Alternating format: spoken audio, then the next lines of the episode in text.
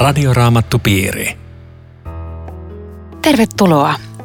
Tänään käymme käsittelemään kalatalaiskirjeen lukua kaksi. Keskustelemme Riitta Lemmetyisen ja Eero Junkkalan kanssa. Minun nimeni on Aino Viitanen ja tekniikasta huolehtii Aku Lundström. Minkälaisen ilmestyksen johdosta Paavali meni uudelleen Jerusalemiin? Emme tiedä. Hän vain kertoo, että menin sinne kokemani ilmestyksen johdosta, mutta tätä ilmestystä hän ei kyllä kai missään muualla kuvaile, joten se jää meille arvotukseksi. Muutenkin tämä Jerusalemin reissu on kiinnostanut raamatun selittäjiä siinä mielessä, että onko tässä kysymys samasta kokouksesta, josta apostolien teot 15 kertoo. Se on eräänlainen tärkeä kirkolliskokous, jossa juutalaiskristillisen ja ei-juutalaiskristillisen seurakunnan hajannus pystyttiin nippanappa välttämään. Vai onko tämä tapaaminen joku muu? Siis suunnilleen samasta asiasta on kysymys, jolloin se voisi olla sama. Toisaalta näyttää apostolien tekojen valossa, että tämä ehkä ei ole sama, vaan että olisi jo ennen sitä tapahtunut tapaaminen. Mutta mä en ainakaan pysty sitä tässä asiassa ratkaisemaan, eikä ole kauhean väliäkään joka tapauksessa tässä on tärkeä kohtaaminen Jerusalemissa, tosi tärkeä. Ja Paavali varmaan sen takia tästä puhuu näin selkokielellä, koska silloin Jerusalemissa puhuttiin samasta asiasta kuin mikä nyt Galatiassa on se kysymys, että kuinka paljon lakia ihminen tarvitsee, kun se on tullut uskoon. Eli että miten vanha testamentti ja laki suhtautuu uskoon ja evankeliumiin. Joo, että tämähän oli yksi alku kristittyjen tärkeimpiä kysymyksiä, tämmöisenä vedenjakajakysymyksiä, että miten, onko pakanoilta vaadittava samaa?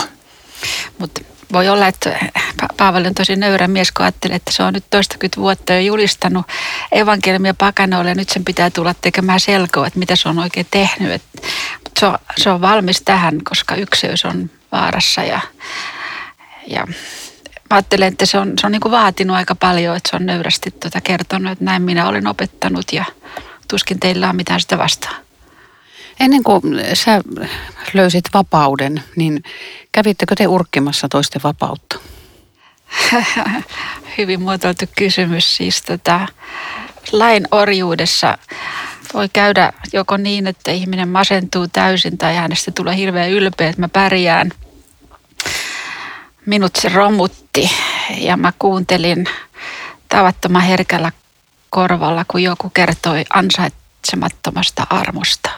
Ja mä pyrin ottamaan selvää, että kelle se kuuluu, milloin ja onko ehtoja. No Paavalin mukaan valevelit haluaa saattaa nämä vapautetut lain orjuuteen. Mitä se lain orjuus käytännössä nyt tarkoittaa ja miten se ilmenee? Niin siis ne, jotka tähän lain orjuuteen pistää, niin ei itse tietenkään kuvittele, että pannaanpas porukat orjuuteen, vaan, vaan ne ajattelee, että nyt meillä on korkeampi evankeliumi. Meillä on niin viksumpi evankeliumi kuin Paavalilla, että Paavali ei tiedä ihan kaikkia näitä juttuja ja nyt siihen pitää laittaa tätä juutalaisuutta lisäksi. Eli se on sitä, mitä viime kerrassa puhuttiin, tämä toinen evankeliumi, eli Kristus plus jotain muuta. Ja se jotain muuta näyttäisi siis olevan juutalaisuuden säädöksiä, erityisesti ympärileikkaus on tässä se, se johon sitten Paavali myöhemmin nimenomaan tarttuu. No Paavalin mukaan se vapaus on, on jopa sitä, että, että Tiitusta, joka oli kreikkalainen, niin häntä ei pakotettu ympärileikkauttamaan itseään. Mikä oli ympärileikkauksen alkuperäinen syy ja tarkoitus ja miksi sitä ei enää tarvita? Sehän oli Jumalan ja hänen kansansa välisen liiton merkki ja itse asiassa on edelleenkin tavallaan, siis juutalaisuuteen se kuuluu tänä päivänäkin. Siis tarkoitatko sitä, että juutalaisten täytyy ympärileikata No se on mun mielestä heidän asiansa, että täytyykö vai eikö täydy, mutta, mutta ne tekee sitä. Eli he, se osa tavallaan kansallista identiteettiä tänä päivänä ja, ja myöskin uskonnollista. Muillakin kansoilla muuten on ympärileikkauksia, se ei ole ainoa kansa, mutta se on ainoa kansa, jos me puhutaan nyt raamatun valossa, joka Jumalan kanssa tehdyn liiton merkkinä sitä pitää. Ja näin ollen siis kaikki juutalaiset Paavalinkin aikana, jotka ympärileikkauttivat itsensä, tekevät ihan oikein. Mutta se, että ne rupeaa vaatimaan sitä uskon edellytykseksi muilta, niin siinä nyt mennään vikaan. Ja siitä Paavali siis yllättävän kovin sanakäteen tarttuu, että tosta poikki, näin ei tehdä. Mutta kerranhan Paavalikin ympäri leikkautti Timoteuksen. Mm. Musta se on aika kiinnostavaa, että hän oli silti toisessa yhteydessä valmis tekemään näin. Ja silloin vaan ei ollut kysymys pelastuksesta. Siinä oli kysymys siitä, että olen niin juutalaisille juutalaisen, jotta aiheuttaisi loukkausta. Tämä muuten ei ole helppo tämä raja, että milloin se vedetään. Ja hei, mä, mä tartun vielä tuohon, kun sä puhuit tästä, että, että jos ne siellä nyt ympärileikkauttaa itseään, niin se on ihan sama. Nyt tietysti joku kuulija voi ajatella, että paljon on puhuttu viime aikoina tästä tyttöjen ympärileikkauksesta. Oliko raamatullinen ympärileikkaus ja liiton merkki, niin koskiko se miespuolisia jäseniä? Ehdottomasti vain miespuolisia, joo. Että se on hyvä, että sanoit sen sen takia, että tyttöjen ympärileikkaus on, on silpomista ja sillä ei ole mitään tekemistä tämän kanssa. Ja, ja tässähän taas väännetään kättä oikein väärin ja Paavali ottaa tämän esille, että huom Jerusalemissa, jossa oli nämä seurakunnan todelliset johtajat, siellä ei odotettu Tiitukselta ympärileikkausta. Miten voi olla, että ne teidän opettajat siellä Galatiassa vaatii teiltä tätä, kun ei edes Tiitusta silloin ympärileikattu. Mm. Tämä on niin kuin se asiayhteys tässä, että, että miettikää nyt vähän. Ja toi, mitä sä äsken siterasit, tämä valhevelet, musta tämä on niin aika patentti ilmaisu, koska tekes minä sanoa, että Jumalan vihollisella on, on tämmöinen oma salainen palvelu. Sellaiset agentit, jotka tulee just tämmöiselle strategiselle paikoille urkkimaan. Ja musta tämän, tämä käsite valeveli on patentti, koska, koska veli semmoiseksi synnytään perheessä ja Jumalan perheessä. Ei voi, ei voi tekeytyä veljeksi, jos ei ole syntynyt siihen perheeseen. Ja tässä on mun mielestä just se, kun Jeesus sanoi, että, että on yksi ovi lammastarhaa, mutta toiset yrittää takaportin kautta sinne, ja ne on, ne on vääriä opettajia, että älkää uskoko heitä, ja tässä on tultu väärästä ovesta sisään. Joo, jos mä yrittäisin vähän haastaa sua Riitta, niin tota, eikö nämä, nämä, jotka opettaa väärin, eikö ne kuitenkin saata olla uskovaisia, mutta ne on vaan mennyt vähän pieleen siinä, että ne vaatii sitä ja tätä ja tuota, jolloin nyt oikeasti niin voisi olla veljiä, mutta ne on kuitenkin vähän vinksahtaneita veljiä tästä kirjeestä päätellen, niin ne ei ollut vaan vähän vinksahtanut, okay. vaan ne teki tästä omista lisäyksestä. Se oli pelastuskysymys. Se oli pelastuskysymys mm. ja se käytännössä se tarkoittaa, että Jeesus, sori vaan, mutta et sä ihan kaikkea sitten kuitenkaan tehnyt, että tätä pitää nyt pikkasen täydentää meidän puolelta ja tämähän on ihan absurdi ajatus. Tässä nyt kumminkin tapahtuu tämän neuvottelun jälkeen aika mielenkiintoinen ratkaisu. Hei muuten, ennen kuin sä menet ratkaisuun, niin musta tämä olisi aika patentti ja tuota vielä miettiä, mutta me emme hetkeksikään antaneet heille periksi, jotta evankeliumin totuus säilyisi teille puhtaana. Jäi viisi. Niin, mm. jäi viisi, että, että missä saa antaa periksi ja missä ei. Mä tota Lutterilta opin tämmöisen, tämmöisen ohjeen, että rakkaudessa saa antaa periksi ja pitää taipua, mutta uskossa ja just tulee taas tämä pelastus. Minkälainen kompromissi ei ole mahdollinen? Äh, se on hyvä sääntö, mutta miten sillä ratkaistaan monet ongelmat on niinpä, eri asia. Siis sitä, mikä pannaan rakkauden ja mikä uskon piikkiin.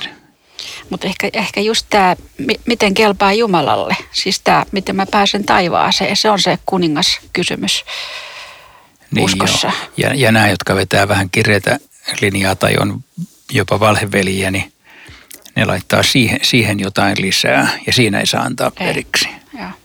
Mutta sittenhän meillä on kristittyjen kesken tosi paljon erilaisia näkemyksiä ja korostuksia ja, ja omia porukoitamme ja, ja tota, menisikö ne sitten suurelta osin rakkauden piikkiin, että periksikin saa antaa Ilman silloin, muuta. kun ei olla ytimessä. Niin, kun ei ole pelastuskysymyksistä kyse. Ja sitten ihmiset on eri mieltä siitä, mikä on pelastuskysymys mikä ei. Joo. aina, aina saa Oi jonkun ei. riidan aikaiseksi, tämmöinen on ihminen. Joo. Mutta sä puhut sitten, kysyt niin, seuraavaa. Niin, että tässä tulee ihan mahtava, mahtava neuvottelu ja, ja sitten sen tuloksena päätetään aika merkittäviä suuria linjoja. Kuka julistaa pakanoille, kuka juutalaisille ja, ja miten tämä tehtäväjako nyt meni? Tästä tota, pitää ainakin ymmärtää se, että tämähän ei ollut mikään, niin kuin nykyään sanotaan, gentleman's agreement, että pysytään yhdessä, mutta meillä on tämmöinen periaate, sulla Paavolle vähän tommonen, että että näin vaan tämä oli todella niin kuin se yksi yhteinen evankeliumi, mutta se tehtävä jako, kenelle me sitä julistamme, siinä tehtiin selkeät linjat. Joo, tämä on kyllä kiinnostava kohta, että ne, ne pääty tähän työnjakoon, koska tietenkin Jumala oli kutsunut niin kuin Paavali ja Barnabaksen tämmöiseen pakana lähetystyöhön voidaan sanoa, vaikka ne meni myös juutalaisten pariin aina. Mutta niiden tehtävä oli siellä. Ja sitten nämä alkuseurakunnan pylväät, tämä kolmikko, joka oli jo siinä Jeesuksen ympärillä koko ajan kolmikkona, niin pysykööt ne Jerusalemissa ja hoitakoot omat porukkansa siellä. Et niillä oli varmaan vähän erilainen kutsumus. Mä voisin jopa kuvitella mielessäni, että, mutta en tiedä oliko näin, että ne jopa vähän toimia julisti eri tavalla. Siis pelastuksen asiassa ei ole mitään eroa, mutta että miten sä toimit, kun sä lähet ihan umpipakanuuden keskelle, on erilaista, kun sä toimit niiden kanssa, jotka tuntee raamatun ja näin. Ilman muuta. Mm. Et siinä on ollut aika suuri ero on. ehkä tässä. Miten pakanoille julistetaan evankeliumi Jeesuksesta, juutalainen Jeesus – mutta eikö hassua, että, että siis Paavali, joka oli Kamalielin jalkojen juuressa ollut ja saanut oppinsa ja tunsi juutalaisuuden aivan niin kuin viimeisen päälle, niin sitten hänestä tulee pakanaan apostoli ja toisaalta sitten Pietari, joka on kalastaja, jonka olisi luullut menevän pakanoiden pariin, niin hänestä tuleekin sitten juutalaisten apostoli. Tämäkin menee vähän niin kuin ihmisten käsityskyvyn niin kuin päinvaston? Joo, tai siis Paavalin kohdalla toi, mä ymmärrän tuon sun logiikkasi, mutta Pietarin kohdalla en tiedä, koska juutalainen, hän oli viimeisen päälle juutalainen ja hän oli siinä juutalaisen yhteisön parissa Okei, elänyt, joo, totta, ettei hän totta. niin kuin irrallinen. kenties Mm. tuntenut kauheasti sitä pakana maailmaa, vaikkakin hän oli Betsaidasta alun perin kotoisin ja siellä oli myös kreikkalaisia. Että kyllä hänellä kosketuspintaa on ollut, mutta, mutta kyllä hän on syvästi juutalaisuuden sisällä kasvanut.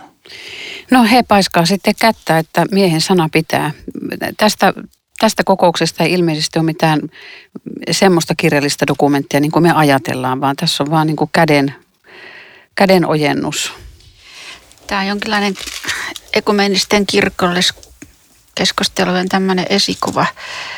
Ja aika harva kokous tämän jälkeen on päättynyt tämmöiseen käden, kädenojennukseen, että pikemminkin päinvastoin. Että, Nyrkin puristamiseen. Nyky, niin, että, että hieno. Joo, ja tosiaan kesä 10 on minusta myös hieno, että heidän köyhiään meidän vain tuli muistaa. Ja niin minä olen ahkerasti tehnytkin, eli yksi tämän diilin periaate oli, että sieltä pakanapuolelta kerätään kolehtia juutalaisille, joka oli tällainen yhteydenpidon väline, kun me tuemme rahallisesti teitä, niin me samalla välitämme rakkautta tältä puolelta sinne ja sanomme, että olemme samaa porukkaa. Pakanoiden keskuudessa oli enemmän jonkinlaista maataloutta, kun Jerusalem oli tosi köyhä tältä osin, että ne oli ihan oikeasti myöskin vähän vauraampia ne pakanat ja tämä on hienoa, että tämä liitetään tähän yhteyteen. Joo. Ja täytyy vielä varmuuden vuoksi sanoa, että kun me puhutaan pakanat ja juutalaiset, me tarkoitetaan pakana kristityt, juutalaiskristityt, siis tätä, näitä kahta porukkaa. No se alkaa hienosti, mutta sitten hetken päästä me todetaan, että ei se ihan edennytkään. Näinhän siinä helposti käy. Tämä on Radioraamattu Piiri. Ohjelman tarjoaa Suomen raamattuopisto. www.radioraamattupiiri.fi Jatkamme keskustelua Riitta Lemmetyisen ja Eero Junkkaalan kanssa Kalatalaiskirjeen luvusta kaksi. Minun nimeni on Aino Viitanen. No ei mennyt ihan suunnitelmien mukaan, että, että sitten Paavali ottaa asiakseen julkisesti nöyryyttää Pietaria. Mi- mikä oli siinä taustalla ja, mistä, se johtuu?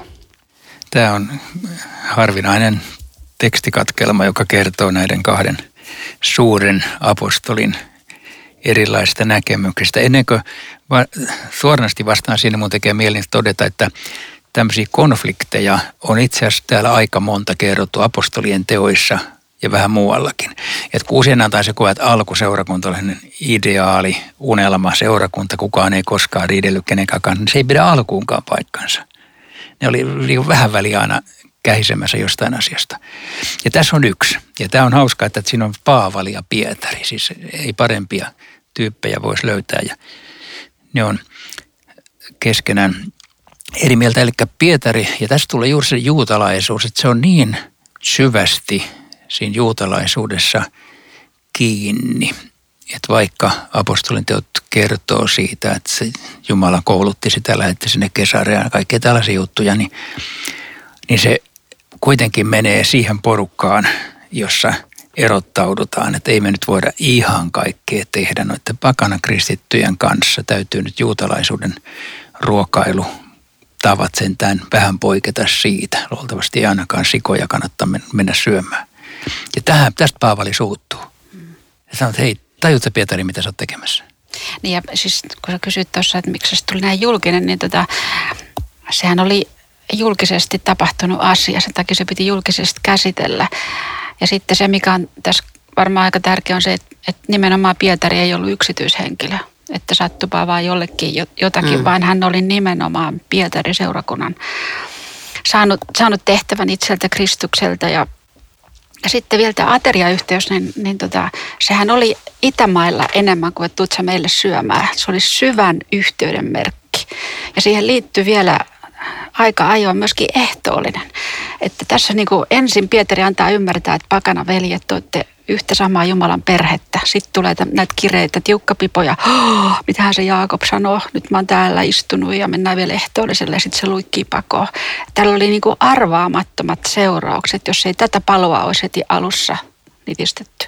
Eikö merkillistä, että Jeesuksen opetuslapset, niin niillä on ihan se sama vaara mennä tämmöiseen lakihenkisyyteen ja, ja että Jeesus plus vielä jotakin muuta. Yeah. Että ei se ole niin kuin sanottu, että, että siinä pysytään siinä vapaudessa.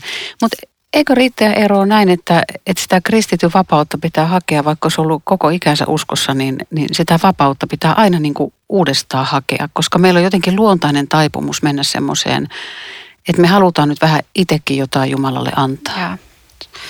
Sehän tulee pitkin matkaa. Tässä sen löytää jokainen itsestään. Kuin vaikeaa loppujen lopuksi on elää armosta. Ja siihen luultavasti viittaa tuo jäi 15kin, että me olemme syntyperältämme juutalaisia. Se, se saattaisi nimittäin tarkoittaa sitä, että, että kaikki me ollaan. Että semmoinen juutalaisuus, joka olisi tämä, että laintekojen tietä kuitenkin olisi meissä sisäänrakennettuna. Myöhemminhän puhutaan sitten no, tämmöisestä itsekään luonnon teoista, joka on sama asia. Että ihminen lähtee hirveän mielellään – rakentamaan kuitenkin sitä omaa kristillisyyttä sillä tavalla, että, että kaikki ei ole kiinni Kristuksesta. Se, se on todella meissä niin, kuin niin syvässä, että...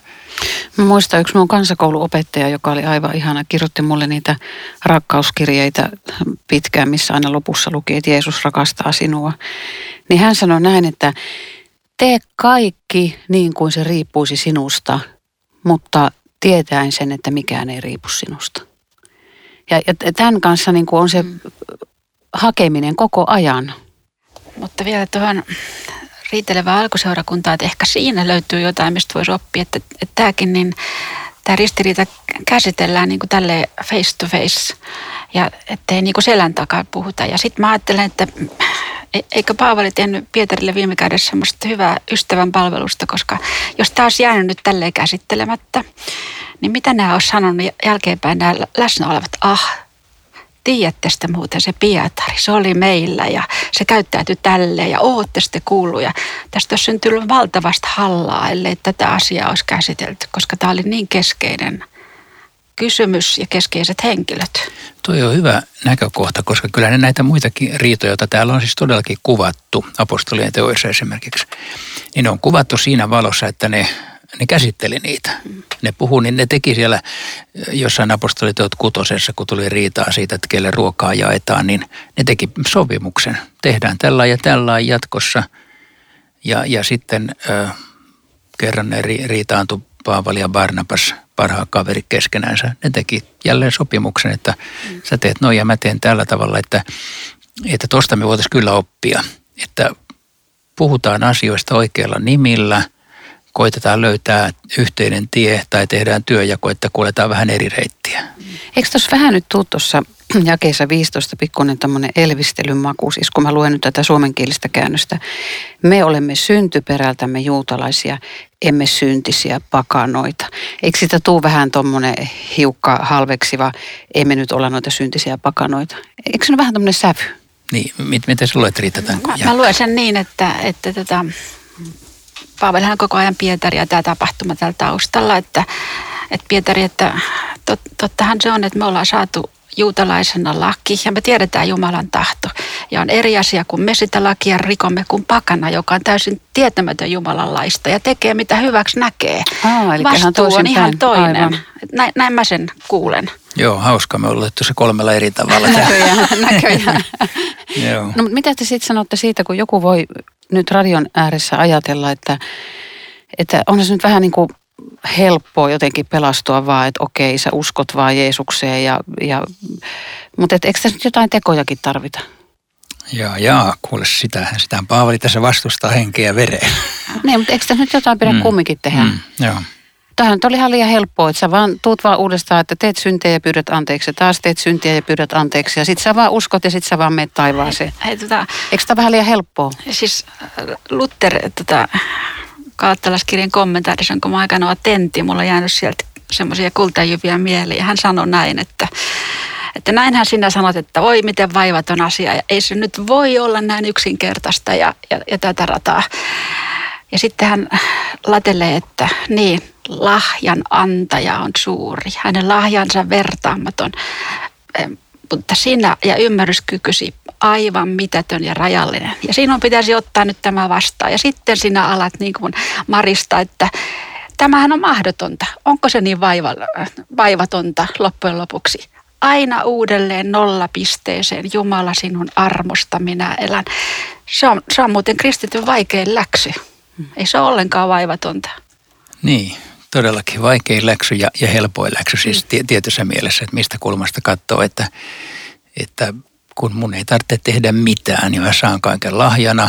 Siinä on ikään kuin se yksinkertaisuus ja helppous, mutta vaikeus on siinä, että mun on niin vaikeutta sitä vastaan, koska mä mielellään sitä kauppaa rupesin aina käymään. Ja kyllähän se kai sillä on tuohon vielä sun ainoa kysymyksessä, että, että meidän pitää niin kuin aina uudestaan palata siihen yksinkertaiseen armoon. Ja kun se kirkastuu, niin siitä ei seuraa se ajatus, että hei, mä saan tehdä ihan mitä vaan. Vaan siitä seuraa, että nyt, nythän mä haluan ottaa tämän tosi vakavasti tämän jutun. Tässä on muuten aika hauska, tai semmoinen puhutteleva, kun Paavalihan miettii koko ajan, mitä tässä äsken on tapahtunut ja sanoo, että kun kuitenkin tiedämme, sinä Pietari ja minä Paavali. Ja ajattele Pietari nyt sitä, kun sä siellä ylipapin pihalla kiersit Jeesuksen ja itkit. Ja minä ajattelen, kun Damaskon tiellä makasin avuttomana ja sokeana. Me tiedämme, että meillä ei ollut kuin konkurssipesä. Miksi me nyt palattaisiin johonkin lain orjuuteen? Juuri näin. No miten te ajattelette, että jae 20, enää en elä minä, vaan Kristus elää minussa. Sen elämän, jota tässä ruumiissani vielä elän, elän uskoen Jumalan poikaan, joka rakasti minua ja antoi henkensä puolestani. M- miten te selitätte tämän? Tota, sä saat selittää, että on sen verran vaikea, mutta, mutta mä tota, haluaisin oikeastaan vielä ennen sitä alleviivata uudestaan tota jaetta 16, koska siihen on nyt kiteytetty tämä, se varmaan siitä nousee myöskin tämä jatko, että äh, jos mä vaikka luen sen ihan selittämättä kauheasti, koska se on niin tärkeä, että ihminen ei tule vanhurskaksi tekemällä lain vaatimia tekoja, vaan uskomalla Jeesukseen. Ja mekin olemme uskoneet Jeesukseen Kristukseen, että tulisimme vanhurskaiksi häneen uskomalla, emmekä tekemällä lain vaatimia tekoja. Eihän kukaan ihminen tule vanhurskaaksi tekemällä, mitä laki vaatii. Siinä on se niin kuin kertaalle alleviivattu, että vanhurskaus ei kerta kaikkiaan tällä tiellä tule. Siis saat tehdä vaikka kaiken, mitä laki vaatii, etkä pääse mihinkään. Mutta sitten se, sit se ikään kuin huipentaa sen tuohon jakeeseen 20, jota kyllä yritetään avata. Olen siinä luostarikirjassa, josta kerron vähän luostarielämästä, niin siinä mä siteeraan yhtä Lutherin jaetta tähän, tähän kohtaan. Ja, ja, ja se, on, se on musta niin lyömätön, että hän sanoi, että kun ihminen uskos, kun uskoo Kristukseen, niin hän yhdistyy Kristukseen. Ja nyt uskova ja kristitty ovat kuin yksi ja sama persona, jota ei voi jakaa. Ja sitten tulee tämä mahtava ajatus, että, että minä olen kuin Kristus, minä omistan uskossa hänen pyhyytensä ja puhtautensa. Kristus, hän on minun syntini ja kuoleman tuomioni. Ja, ja tämä usko ei jätä ketään toimettomaksi, vaan, vaan siitä seuraa valtava kiitollisuus myöskin Jumalan tahtoa kohtaan. Eli tuskin sitä paremmin voi sanoa, että, että tota, en enää elä minä, vaan Kristus elää minussa. Mua on aina hiukan vaivannut tämä jae. Siis ehkä, ehkä just sen takia, että siinä sanotaan niin paljon. Vaikka on hirveän helppo allekirjoittaa toi, mitä sä Lutteria siteraten sanoit, niin – niin se, että kun mä mittaan sitä aina oman kokemuksen kautta. Juuri näin. Kristus Joo. minussa. Mit, miten niin, että... Miten se minä, näkyy Eero? Niin, min, minua ja minä ja Kristus. Että, että on jotenkin paljon helpompi tunnistaa se, että, että minussa, minun lihassani ei asu mitään hyvää, siis se puoli asiasta. Mm. Ja kuitenkin se on yhtä aikaa totta, tämä puoli. Ja, ja sen takia meidän pitäisi, näin mä ajattelen, kuitenkin painottaa myöskin tätä puolta, tätä Kristus minussa puolta – että, että voi olla, uskon elämä voi olla liikaa omaan napaan tuijottamista, jos tämä unohtuu, vai Joo. olisiko näin? On, on varmasti näin. Harvoinhan tästä kuulee jotain julistusta tästä kohdasta. Ja minusta tässä on niin, niin väkevää tämä, tämä myöskin jatko, että sen, minkä vielä elän, elän uskoen Jumalan poikaan, joka rakasti minua, antoi henkensä puolestani. Että Luther sanoi, että tässä pitäisi aivan erityisesti aina lukea, että tämä rakasti minua, että minä kuulun niiden joukkoon, joita Jumala rakastaa. Ja siinä on se uskon voima, tämä soveltaminen. Mulla tulee taas tästä hedelmäpuu mieleen, että että et eihän me voida tehdä mitään, jos me pysytä rungossa. Mutta jos me niin kun turvaudutaan ja uskotaan Kristukset, auta mua, auta mua, niin me pysytään automaattisesti siinä rungossa ja siitä puusta se elämänvoima mm. tulee meihin. Ja me ikään kuin huomaamattamme hän kasvattaa meissä hedelmää, jota me emme itse näe. Ja, ja mulle tuli tuosta, mitä Riitta luit tätä Jumalan poika, joka rakasti minua, ö, ajatus siihen, mikä on Johanneksen kirjassa, että siinä on rakkaus ei siinä, että me rakastimme Jumalaa, vaan että hän rakasti meitä. Eli mun rakkauteni Jumalaan ei ole koskaan täydellinen eikä riittävä eikä juuri minkäänlainen, mutta se, että hän rakasti mua, niin, niin siinä, siinä se on se juttu. Mm-hmm. Mutta elää se todeksi, sitähän tästä jää jotenkin haastaa ikään kuin elämään sen. Ja. Jae 21, tämän toisen luvun viimeinen jae. Minä en tee tyhjäksi Jumalan armoa.